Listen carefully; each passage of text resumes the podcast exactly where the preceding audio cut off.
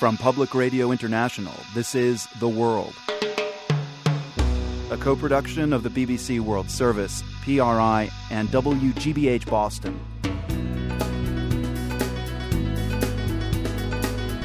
It's Monday, December 3rd. I'm Marco Werman.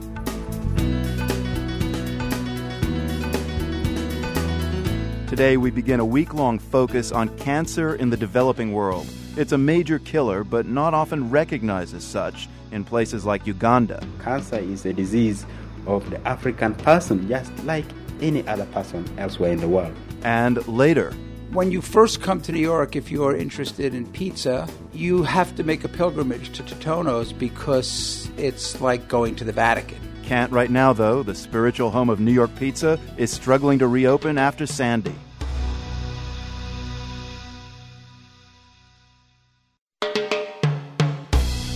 PRI's The World is supported by Medtronic, demonstrating commitment to global economic, social, and environmental stewardship. Learn more in the 2012 Medtronic Corporate Citizenship Report, online at medtronic.com.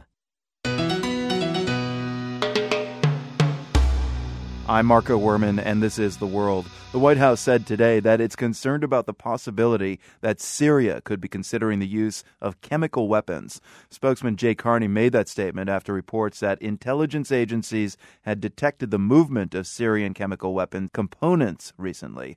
Earlier, Secretary of State Hillary Clinton warned President Bashar al Assad against using such weapons. She said this is a red line for the United States. To find out more about Syria's chemical weapons capabilities, we turn now to Charles Duelfer. He's a former U.S. intelligence officer and weapons inspector. Uh, what kind of chemical weapons does Syria have? Well, for really decades now, it's been assessed that Syria has chemical agent, both sarin, a nerve agent, and a blister agent, mustard. They probably also have a more sophisticated agent called VX. There have been very, very extensive reports about them importing precursors and the ability to produce these things for decades. Many believe that Syria's holdings of chemical agent are among the highest in the world. Have they ever used them? We've seen no data to substantiate that they have used them against their own people or anyone else for that matter. They have, however, uh, engaged in tests both uh, with you know, missile delivery systems and other things, we've been able to observe some activities which everyone has associated with testing of chemical agent dispersion. And if they were used in whatever circumstances, what uh, damage could uh, these weapons inflict? Well, you know, militarily, they're they're not all that useful if they're not massed numbers of troops. I mean, it's a, as you can imagine, it's like a, a, a cloud of smoke, and it will kill those that it touches. I think in the circumstances that are ongoing in, in Syria now, it'd be more of a terror weapon in a sense, something which would dissuade the local population from supporting the um, you know insurgents. The thing to focus on is you know individuals are the ones who are going to have to operate these, and we've been trying. I believe the international community has been trying to deter their use by not just focusing on the government, but by letting people know that they as individuals will be held accountable if these weapons are used and they'll face, you know, charges and prosecution in the future. The reports that we're seeing today are troubling because uh, I think people have a pretty good idea inside the government where the locations are of the agent, that is the you know the, the material themselves. But when they start connecting them with delivery systems, that's become, I think, a red line that has provoked a lot of the attention and, and the news reports that you've seen today. And is it uh, the existence of those delivery systems uh, that's making this an issue right now? If the Syrians are in fact loading and dispersing these weapons, that means they are doing something directly contrary to the messages that they've been receiving from every country on the planet. And they know that if they did that, it would be observed by the intelligence services around the planet. These are not things that they can hide. So they're doing that with knowledge of forethought that they're sending a message, and that's troubling. And what about any preparations uh, being made right now to secure these weapons in case the Assad regime falls? Because that's the big worry. I mean, if the Assad regime falls, then where do the weapons go next? That is a difficult problem. I know that the United States is, you know, making contingency plans, for, you know, as many other countries are, I'm sure as well, to how to contain these if there were a, a, change of regime, then certainly one of the highest priorities of the international community would be to locate and account for all the weapons which the Syrians have. and there are a lot. Charles Duelfer, former head of the Iraq Survey Group and former special advisor to the director of the CIA. Thank you very much. Thank you. Israeli officials have repeatedly expressed concerns about Syria's chemical weapons, but the main news story today from Israel is about something else settlements. The Israeli government has ignited a storm of international criticism by announcing that it will begin building Jewish settlements in the so called E1 area of the West Bank. That's just outside Jerusalem in territory the Palestinians say is key to the creation of a viable Palestinian state. So far, the Israeli government is not backing down, despite facing what could be unprecedented diplomatic isolation. The world's Matthew Bell reports from Jerusalem. A story with an ominous implication came to life this morning in the Israeli news media, and it went like this Britain, France, and Holland were so displeased with Israel's announcement on settlement expansion, they were considering recalling their ambassadors from Tel Aviv in protest. Subsequent reports said such a drastic response was off the table, but the episode still highlights the diplomatic bind Israel finds itself in right now. At Yitzhak Alon's Jerusalem barbershop, they heard about the controversy on the radio. But as he works on a customer's hair, Alon tells me that he's got full faith in Israel's Prime Minister, Benjamin Netanyahu. Using Netanyahu's nickname, Bibi, Alon says there's no substitute for this prime minister.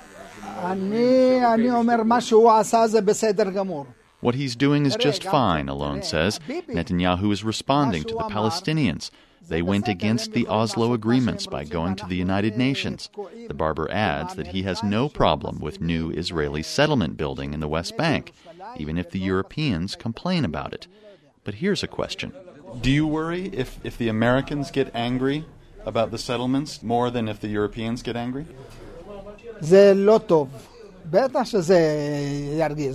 That's not good, Alon says. Of course it's not good. The U.S. is Israel's most important ally. The Americans were against the Palestinian president's trip to the United Nations, too. So if they're angry about settlement building, it's a problem, he says. The timing of this decision on settlement building is troubling, says Anat Kurz of the Institute for National Security Studies at Tel Aviv University.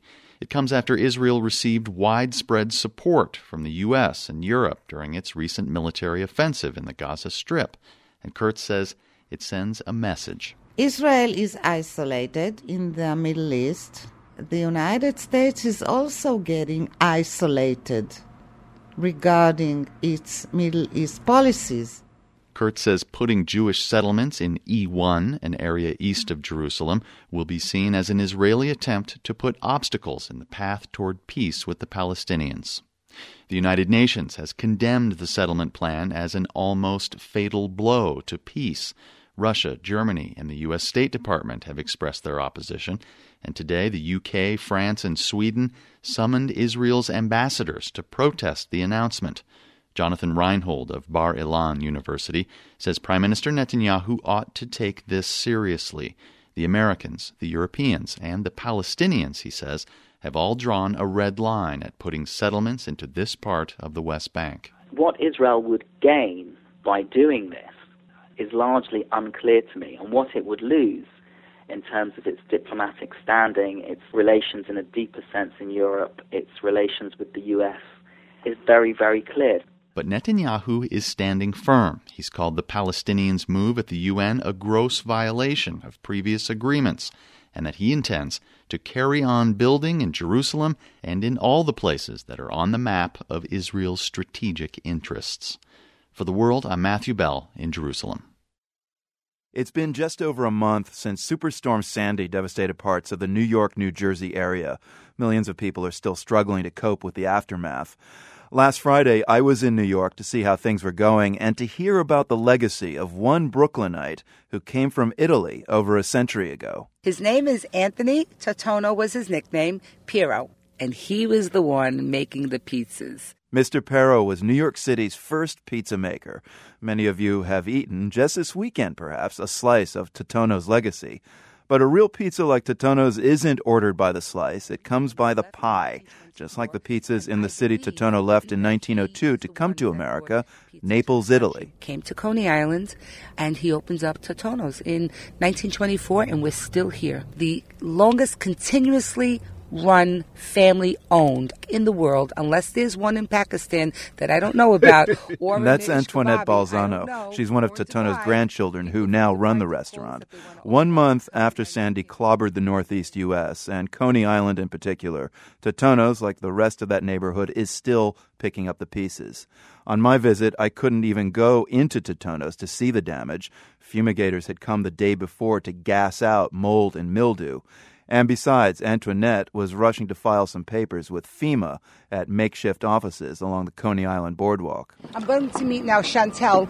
She couldn't wait to meet me, and uh, Andrew from the governor's office. It was Antoinette Balzano's first time to the boardwalk since Sandy, and she was surprised that Tom's, a well known breakfast place at Coney Island, was already back in business. Up and down the boardwalk along the amusement park, sand has gotten pushed all over the place but there wasn't much evident water damage at Tom's, not the kind that has shut down Totonno's. My friend who lives on 16th Street, he said when he came out, he packed a bag, he was just leaving, and he saw waves coming down the block, which means it's coming from the ocean, and waves coming at him, which is from the creek, and he ran back in because he didn't think he'd make it out of that. So Antoinette has oh, been so busy figuring out how to get Totonno's up and running again, she's barely thought about which way the water came a month ago. Others in New York who value what Totonno symbolizes have other concerns, like what's at stake with Totonno's survival. When you first come to New York, if you're interested in pizza, you have to make a pilgrimage to Totonno's because it's like going to the Vatican. That's Ed Levine. He started the foodie website SeriousEats.com. It has a section called Slice, all about pizza, and Ed's also written a book about pizza called Slice of Heaven. So we have a lot of intel in the pizza world. About Totono's and where it sits in the evolution of pizza, a number of food critics have said that it is, in this country, the link to the old world, the closest you'll ever get in America to Neapolitan pizza. Ed Levine goes even a step further. I spent a week in Naples when I was researching my pizza book with a Neapolitan friend.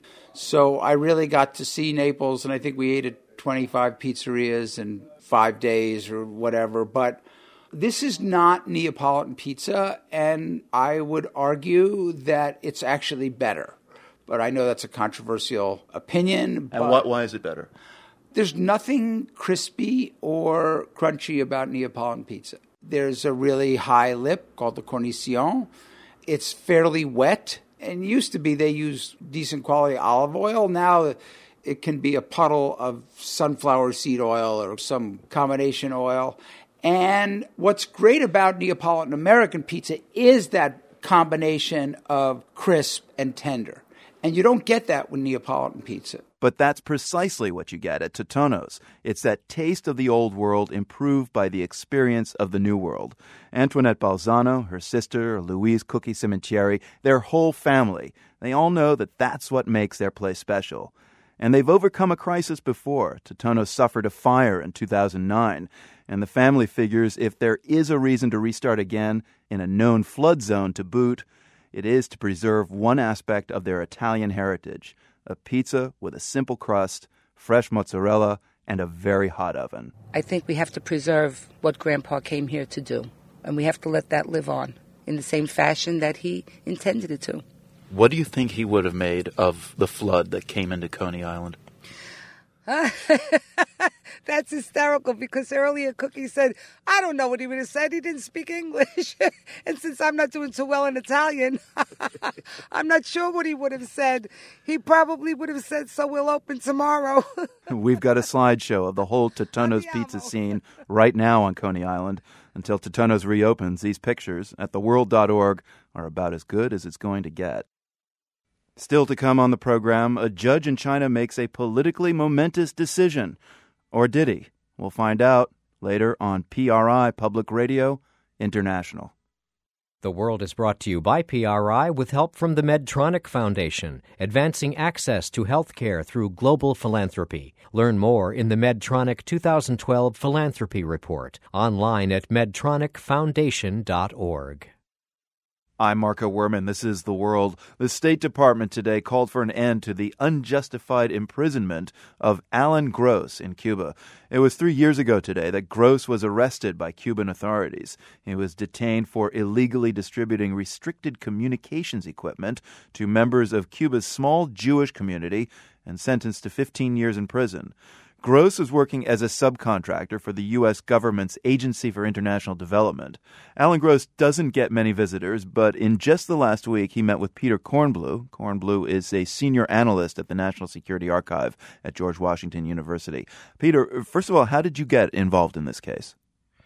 Alan Gross's case is uh, emblematic of the deterioration, hostility uh, in U.S. Cuban relations. Uh, and it is important now to resolve his case and the case of uh, five Cuban counterterrorism agents who are in prison in the United States in order for the opportunity to be seized to improve relations in the second Obama administration. So when I was in Cuba this last week, I asked for permission to see Alan Gross, and to the credit of the Cuban government, they readily gave it to me, and we had a, a very significant, uh, long conversation about many things uh, for almost four hours. So, so it, it, does he express any remorse for what what he did? I mean, it, does he seem shocked that he's in jail?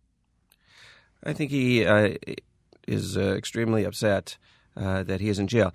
The when he was arrested, um, one of the things that the Cubans acquired from his baggage uh, was a pen drive that had his previous trip reports on it. He had, was arrested on his fifth trip to Cuba in 2009, and those documents have become part of um, now a court filing that the family has filed suing the U.S. government uh, and the subcontractor DAI. They make it clear that as his trips progressed, he realized that it was, as he put it, extremely risky business mm. what he was doing. So um, he, he, knew that uh, that there was a threat of him being uh, uh arrested. Let me just say, today is the third anniversary of his arrest. I asked him what uh, his message uh, to the world would be from the, the Cuban uh, military hospital where he's being held. Right. What did he say? Uh, and he said something that surprised me. He said, my message is that the United States and Cuba should sit down at the negotiating table and talk, and as he put it, tachlis, which is a, a Yiddish word for truthfully. Mm. Um, I even had to ask him to spell the word um, for me. Um, uh, he said there should be no preconditions uh, in these talks. And more surprisingly for me, he said that the, the, the first meeting should result in a non belligerency pact being signed between Cuba and the United States. In other words, that Cuba and the United States bury this historical hatchet, this perpetual hostility and U.S. aggression towards Cuba and, and Cuba's uh, anger with the United States and its policy of intervention. Um, and that his point was is that if the United States and Cuba can start to have better relations, can improve the kind of ambience in which they talk to each other, in that context, a resolution of his case can be discussed. I mean, that's a really nice thing for him to be saying, to have these kind of sit down discussions and to come to some resolution. But this kind of plea appears against the backdrop of charges against him that, the way you describe it, don't seem all that off the mark.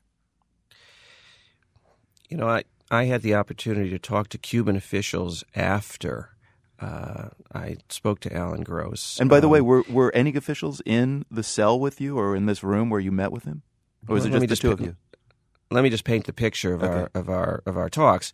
He is being held not in a, a, traditional prison. He's being held in a military hospital compound. He has a, a, room that he shares with two other Cuban prisoners who, from what I gather, have rotated over the last three years. Um, I passed through uh, some security, put my bag and my telephone on a table, and was led into a, a, clean little room. This is not his cell, but kind of a, a sitting room with uh, three couches. And he was sitting there waiting for me, and we spoke uninterrupted, uh, certainly without anybody else in the room, for almost four hours. I'm sure our conversation was listened to, but nevertheless, uh, it was unimpeded. Um, and we talked frankly from everything to the neighborhoods in which he has lived in in Washington, to the Jewish delis that we've both been to, to the issues about his case and U.S. Cuban relations. at one point I said to him, you know, God, resolving your case really is, is what it's going to take uh, to to overcome the obstacles towards better U.S.-Cuban relations. And he said to me, Peter, you know, my case is ancillary to uh, the broader picture of U.S. Cuban relations. My case is not an obstacle to better U.S. Cuban relations. Better U.S. Cuban relations is an obstacle to, to the resolution of my case. Mm. Now, let me just say one of the key issues that is the obstacle to the resolution of his case is that the Cubans uh, have uh, five prisoners of their own in the United States that they want back. These are Cuban counterterrorism agents who were sent as part of a network of spies, uh, mostly focusing on exile groups. Um, those agents were arrested, but Cuba wants to trade Alan Gross uh, for their uh, agents so is that the kind of roadmap right now? I mean, to the extent that Alan Gross was working for the U.S. government on, on his trip to Cuba, what, what then is the U.S. government doing to help him? I think the frustration for the Gross family is that the Obama administration has uh, really done very little. There have been some talks behind the scenes over the last three years but uh, the administration has essentially snubbed its nose as at the repeated calls by the Cubans for talks. Um, after I saw Alan Gross, I, I, met with Cuban officials, and the message that was conveyed to me was we are willing to sit down and talk to the United States about mutual interests, including the Alan Gross case, whenever uh, and wherever and essentially whatever uh, the agenda of the United States is. And as Alan Gross said to me, you know, I understand that, that U.S. officials have said that the Cubans aren't serious about talks. And that attitude, he said, on the part of the Obama administration is unacceptable to me. Peter Kornbluh, senior analyst at the National Security Archive at George Washington University. He met last week with Alan Gross, an American serving 15 years in Cuba. Peter, thanks very much. Thank you, Marco we stay in the Western Hemisphere for a gem of a GeoQuiz today.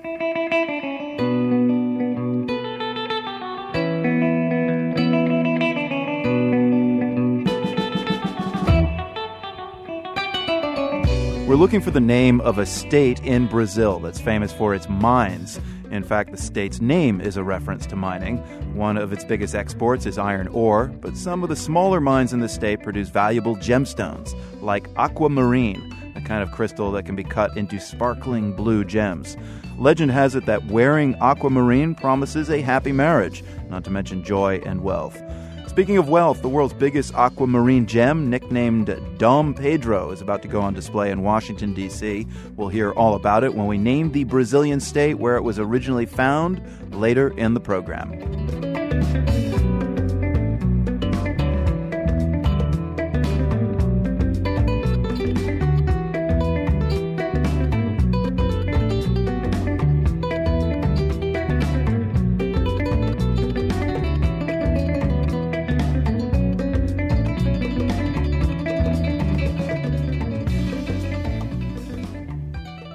This is PRI.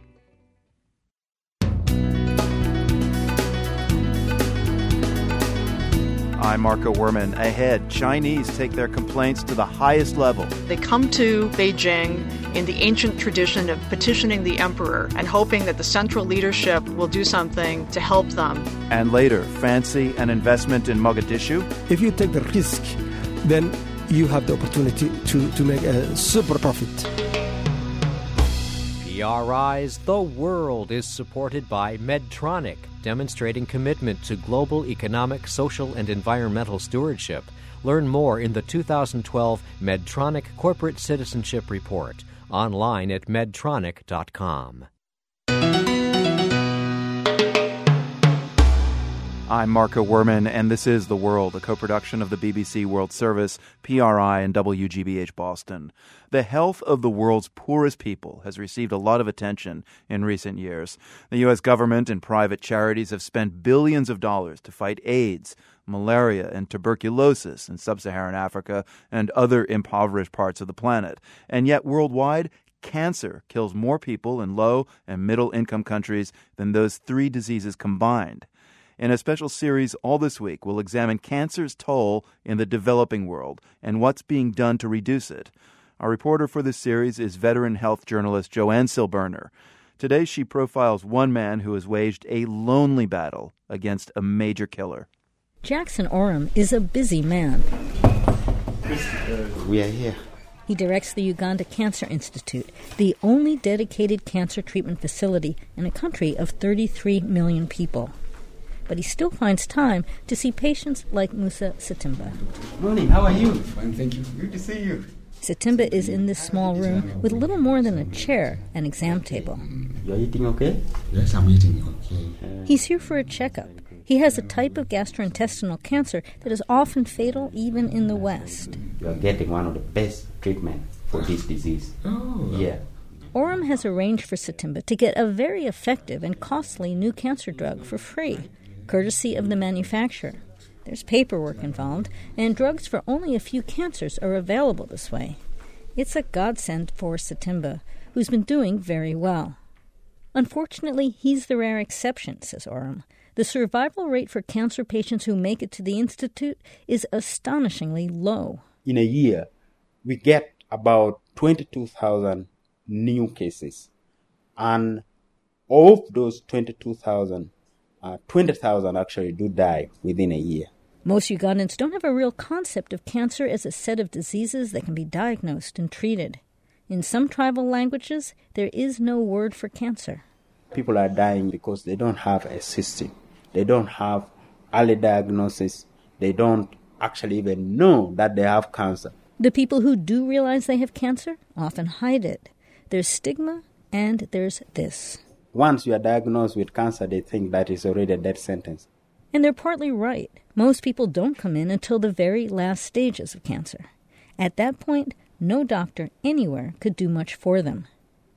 Orem studied oncology in the U.S. He came back to Uganda to head this government owned cancer institute in 2004. For several years, he was the only oncologist in the entire country. It was really very, very demanding. But even up to now, I can't explain how I was managing because actually I was doing everything. Orem doesn't complain, ever. But some things make him cringe. One of them is a comment he's heard expressed by people from developed countries that cancer doesn't hit poor people. People think that, oh, malaria kills, uh, other diseases are killing people from a low socioeconomic status. But cancer is the same. The truth of the matter is that cancer is a disease of the African person, just like any other person elsewhere in the world. The perception that cancer is not a problem of Africans leads to a lack of money, he says. When you ask for funding for cancer, nobody is going to give you. But if you ask for funding for these other diseases, they say, all right, your priority is correct. We are going to give you some funds. I think that is actually the reason why things are the way they are. There's also a perception that cancer is too expensive to treat, and treatment is too high tech to be done in poor countries. Orem says that's not necessarily true. He takes me for a walk up a hill so we can see the Uganda Cancer Institute. We just have to go up and then we look down. Up the hill, the Ugandan government is putting up what will be a modern 200 bed cancer hospital. It will replace the 120 bare bones beds of the Uganda Cancer Institute down below. You see that expanse of a building with a blue roof? That is the outpatients department. In that building is a clinic like some you might see in the U.S., where patients receive chemotherapy through intravenous lines. There's also a building with the beginnings of a modern pharmacy. None of the buildings include a gamma beam generator or a robot that can do surgery, but some conditions can be treated as successfully here as in the U.S. And now Orem has the help of five Ugandan cancer specialists who recently got training in Seattle at the Fred Hutchinson Cancer Research Center. What keeps Orem going is that people in the West are beginning to take interest. I'm really happy to say people are much more receptive to our messages than before. It looks like we are beginning to make an inroad. Last year, the United Nations urged that more be done to detect and treat cancer in the developing world. George and Laura Bush recently toured Africa to bring attention to breast and cervical cancer. Still, Orem says, when it comes to fighting cancer, Uganda is just at the starting point. For the world, I'm Joanne Silberner, Kampala, Uganda.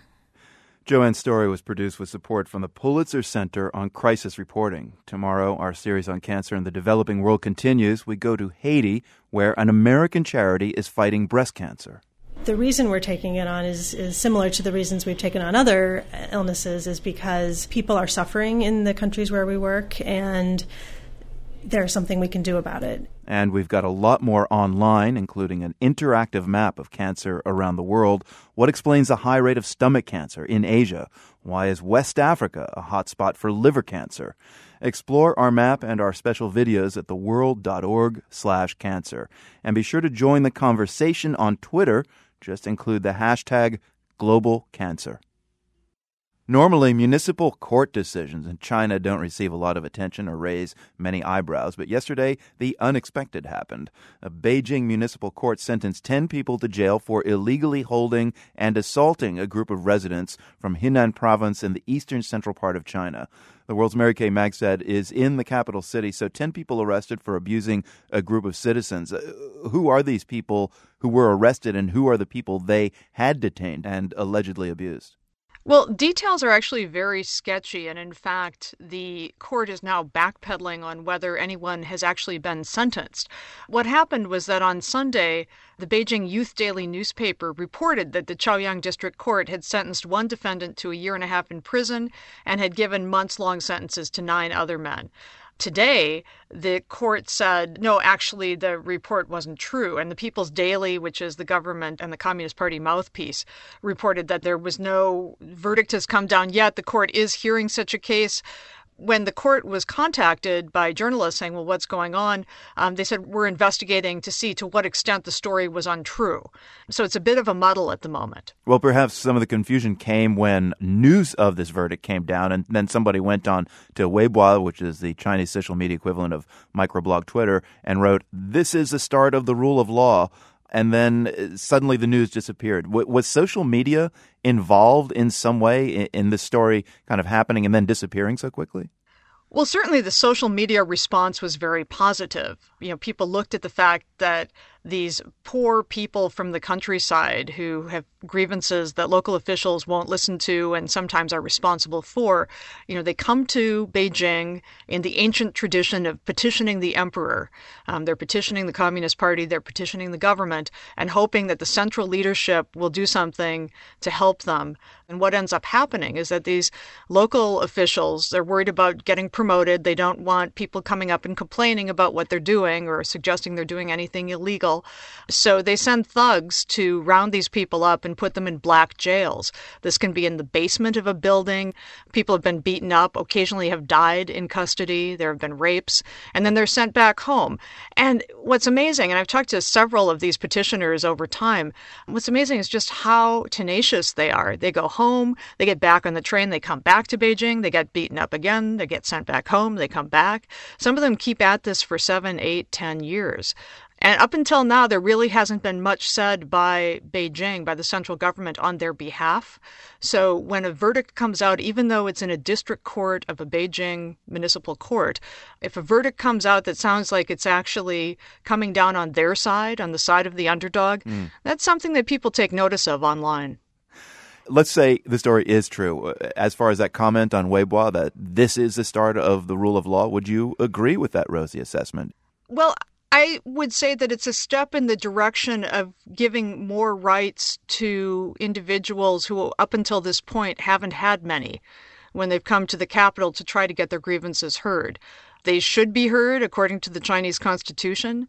If this case goes forward the way it was initially reported, and uh, people who had beaten up on petitioners who did nothing illegal are sentenced to jail for what they did, it sends a signal it sends a signal that that old system is on its way out, and that if people have a problem, they have a right to have their grievances heard and dealt with. Now, as far as the beginning of the rule of law, there, there was news today that put a little more pressure on political reform in China, wasn't there? Right. So the blind Chinese activist Chen Guangcheng, who's now in New York, mm. made a statement calling on the new Communist Party chief and president in waiting, Xi Jinping, to do what Burma has done and allow political reform. And if he doesn't, Chen Guangcheng said there's a risk of violent political transition. At one point, he said Thein Sein, who is the Burmese leader, his open mind won him support from Burma's people and recognition from the world. If he can do it and Xi Jinping doesn't, there could be a very high price to pay down the road. The world's Mary Kay Magistad speaking with us from Beijing. Thanks as always, Mary Kay. Thanks, Marco. As Mary Kay mentioned, Burma does seem to be moving toward political reform. One sign of that, more protests. Reporter Bruce Wallace is in Burma, or Myanmar, and he has a blog post today about the increasing number of demonstrations and how blasé the Burmese media already are about them. That's at theworld.org. Time now to introduce you to Dom Pedro. That's the aquamarine gem we asked about in today's GeoQuiz. Washington Post reporter Brian Vastag has seen it up close at the Smithsonian National Museum of Natural History. So, Brian, were you dazzled? Absolutely. It felt like this gem was alive. This is a special gem. It uh, when the curator took it out of the box, it was like a flash of light. It was glittering, it was twinkling, and when he put it away, it felt like the lights went out in the room. Uh, wow. It was just spectacular. How big is it and what does it look like? It's over a foot tall. It's 14 inches tall, and it's an obelisk. And, and oddly, it's kind of the shape of the Washington Monument, which I guess is fitting. Uh, it's got a pyramid uh, tip, and on the back of it, there are all of these kind of starburst cuts and the gem cutter cut it that way to reflect all of the light going into the gem back at the viewer. He calls it total reflection. That's what he goes for in his gem sculptures. And I have to say, I think he achieved total reflection. Wow. So the gem is known as aquamarine. I don't know it very well, but apparently you can tell by the name it's going to be blue. But how blue is aquamarine? it varies from kind of greenish blue to really, you know, kind of deep, uh, like I say, Caribbean sea blue. And and this gem is on the bluer end of the scale, which is one of the reasons why it's uh, so precious and so unique. It's just this deep, deep uh, kind of sea blue. And aquamarine is a it's a close cousin to emerald. Actually, they're very similar in their molecular structure, uh, emerald has a little bit of chromium in it that makes it green, and aquamarine has a little bit of iron in it, and that's what makes it blue. Uh, so it's it's pretty unique. When it came out of the ground, uh, the crystal that this gem came from was about three feet long. It weighed sixty pounds, and uh, the the miners who pulled it out of the mine, they actually dropped it when it came out of the mine, uh, and it broke into three pieces. But the biggest piece was still big enough to cut this giant gem, and it's w- one of the biggest gems ever cut. What a nightmare for those miners who dropped this incredible. Th- what happened to the other two pieces? Well, the other two pieces were cut up into typical jewelry, small pieces of jewelry, and, and sold off for cash. But you know, a German uh, gem dealer who got wind of this crystal in a he, he lives in a village called Idar Oberstein, which, which is a famous uh, gem center in Europe he has a philosophy uh, that that says whatever nature makes big, man should not make small. And he heard about this crystal and he wanted to preserve the size because it was such a unique piece. And uh, it's kind of an adventure story how it all how the deal went down uh, in the in the kind of backcountry of of Minas Gerais, Brazil. But eventually, it ended up in Germany, where this master gem cutter spent about a year studying and then cutting uh, this crystal.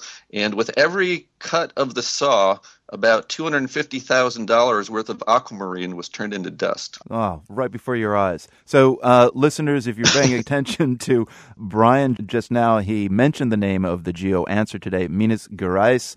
Uh, some people say Minas Gerais. It Depends on where you come from, I suppose. That's a state in Brazil. So you write that now it's uh, the largest cut piece of aquamarine ever known. What's going to happen to it, and will it uh, be admired in the same way that you know, other great gems like the Hope Diamond have been revered over the years. Absolutely. It was given to the Smithsonian Institution uh, as a permanent gift by a couple in Palm Beach, Florida, who ended up buying uh, Pedro about 12 years ago and they decided it needed to be seen by the public that it was such a wonder of the world of the natural world that it belonged to everybody. And so the smithsonian last year and on thursday it will be put on permanent display in the national uh, gem and mineral gallery. And it's going to be about 30 feet from the hope diamond. And i think it's going to be a, a strong competitor for the most visited gem or most visited object even in that museum. The hope diamond gets 5 million visitors a year And uh, the Dom Pedro is going to be right at the entrance to that gallery, and it's going to be shining like a beacon. Brian Vastag with the Washington Post. Thanks very much. You're welcome. You can see a picture of the dazzling Dom Pedro aquamarine gem at theworld.org. Our texting game winners today are real gems too. Dino in Miami, Oscar in North Hollywood, California, and Patsy in Weatherford, Texas all came up with Minas Gerais. That's the correct pronunciation, by the way. To play along next time, just text GeoQuiz one word to 69866. This is PRI. I'm Marco Werman. This is The World. Two years ago, the front line in Somalia's chaotic civil war ran right through the capital, Mogadishu. Al Shabaab, an Islamist group affiliated with Al Qaeda, controlled half the city. Today, Somalia has a new president, and Al Shabaab no longer has a stronghold in Mogadishu, but the situation is still far from stable. Mohammed Noor is the mayor of Mogadishu, and he's been working furiously to rebuild the city over the past two years. Right now, he's trying to raise money from the Somali community in London, where he joins us from. Uh, Mr. Mayor, so many things I want to ask you about, but let's start with your nickname. Tarzan. Why are you known as Tarzan? uh, uh, you know, my father died when I was five, and I grew up in an orphanage. No, I did not know that. Uh, I, I, grew up in orphanage, uh, and there was a dormitory with bunk beds. I was sleeping in the top one, and every morning the, they queue us. They put in a queue, and so I sneak out from the queue, and I want to sleep more. So the instructor came in, and there was a window, so I jumped from the window to a tree and grabbed a branch. So he he was so scared he thought that I fall down. And when he came to the window, he saw me uh, holding the branch. And at that time, there was films, uh, movies that they called Tarzan. So he called me Tarzan. And from that on, they keep Tarzan. They call me Tarzan, and I forget my real name, so they know me Tarzan in that way. Mr. Mayor, it'll be some time before Mogadishu starts inviting tourists to visit, I, I reckon. But even now, make the pitch to me, an American, uh, wh- why I should visit Mogadishu now or, or eventually. Uh, well, the reason that you are coming to Mogadishu is that there's a business opportunity. I think because uh, every opportunity exists. I, am telling them that if they invest in Mogadishu, hundred thousand uh, dollars in a year time, they have two hundred thousand. That's guaranteed because mm. every opportunity of business development exists in Mogadishu. The profit that people can make it right now, they cannot make any other city. So if you take the risk, then you have the opportunity to to make a supernatural profit. And uh, you've taken the risk because you've run for mayor and you've won. Uh, do you think people will take the risk and invest in Mogadishu? Well, I, I think right now what we are ex- asking the Somali community to come back and invest their country. Then after that, we, we will encourage. They will see the non-Somalis will see it how much money is going on in that country, and I think they can make partnership with Somali companies and they can benefit a lot. I believe that, and we will try to create the environment, a friendly environment for free market and tourism. This is a very beautiful city it's untapped up to now. So if they can create, uh, we have the longest beaches in Africa. All that beaches, if they can create hotels and, and restaurants and all that will work, I think, and be, it can be a, uh, the best destination is to come. And, and, yet you can only go outside a few minutes each day to, to be with the people because of the security risks. No, I go anywhere I want in the city. Really? If they tell you that I go anywhere in the city, I, but I have a bodyguards, uh, very strong bodyguards. Yes, there is a risk, but that risk cannot deter our determination.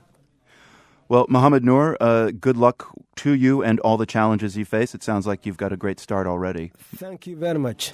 Mohammed Noor, better known as Tarzan, he's the mayor of Mogadishu, Somalia. He spoke with us from London. Now, jazz orchestras are rare beasts nowadays. Who knows? There may be one in Mogadishu. But here, the days of famous big bands crisscrossing the country are long gone. They just cost too much. But new jazz artists, such as Japanese composer Asuka Kakitani, remain committed to them. Thank goodness for that, says the world's Alex Gallafent. Look, it's not easy getting 18 top of the line musicians to play for little or no money. I know it's impractical, and so does Asuka Kakitani. It's so many people, it's hard to find a place to play, and financially it's hard, but it's so amazing. It's just like I want to do this.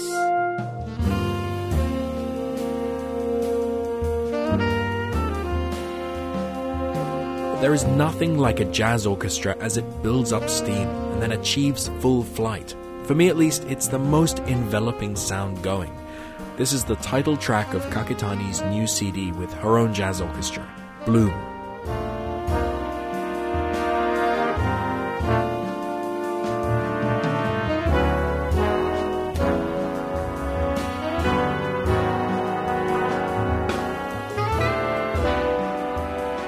Kakitani grew up in Osaka, Japan. She moved to the US just before her 26th birthday. She headed to Boston to study jazz at Berklee College of Music. Until that moment, she'd fed on a musical diet of bebop and Japanese pop, with a smattering of Michael Jackson along the way, and she'd long been playing classical piano, Bach, Beethoven, and Debussy. But here, her musical landscape opened up even more. I can't remember first time I heard Kenny Wheeler, but it's just those um, large ensemble and a small ensemble. Listen to a million times. It's so beautiful. Kenny Wheeler is a Canadian born trumpet player. This is the opening to that album for jazz orchestra, music for large and small ensembles.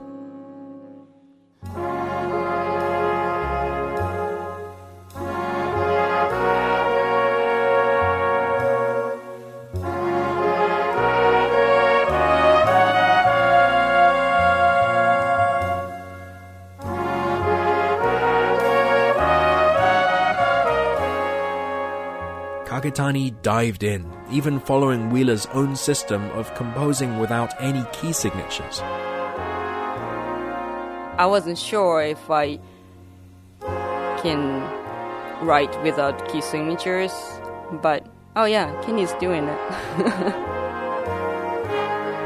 Kakitani's album, Bloom, is full of the complicated harmony that approach might suggest, but it also makes room for simplicity like on the track Dragonfly's Glasses, which takes a Japanese children's melody as its starting point. It's some really simple melody.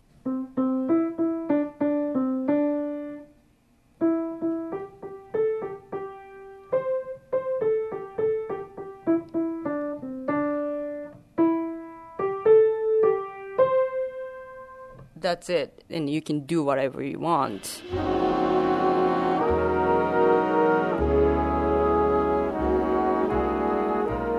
In the children's song, a dragonfly is flying around.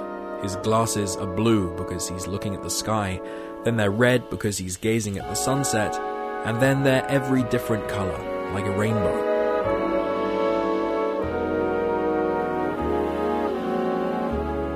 It may be hard to put a jazz orchestra together these days, but Asuka Kakitani and her fellow musicians do it because nothing else sounds quite the same. For the World, I'm Alex Gallafent in New York.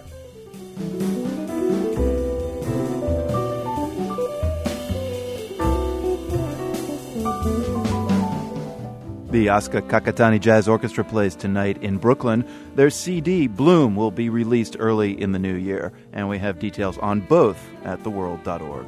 From the Nan and Bill Harris studios at WGBH, I'm Marco Werman. Thanks for listening.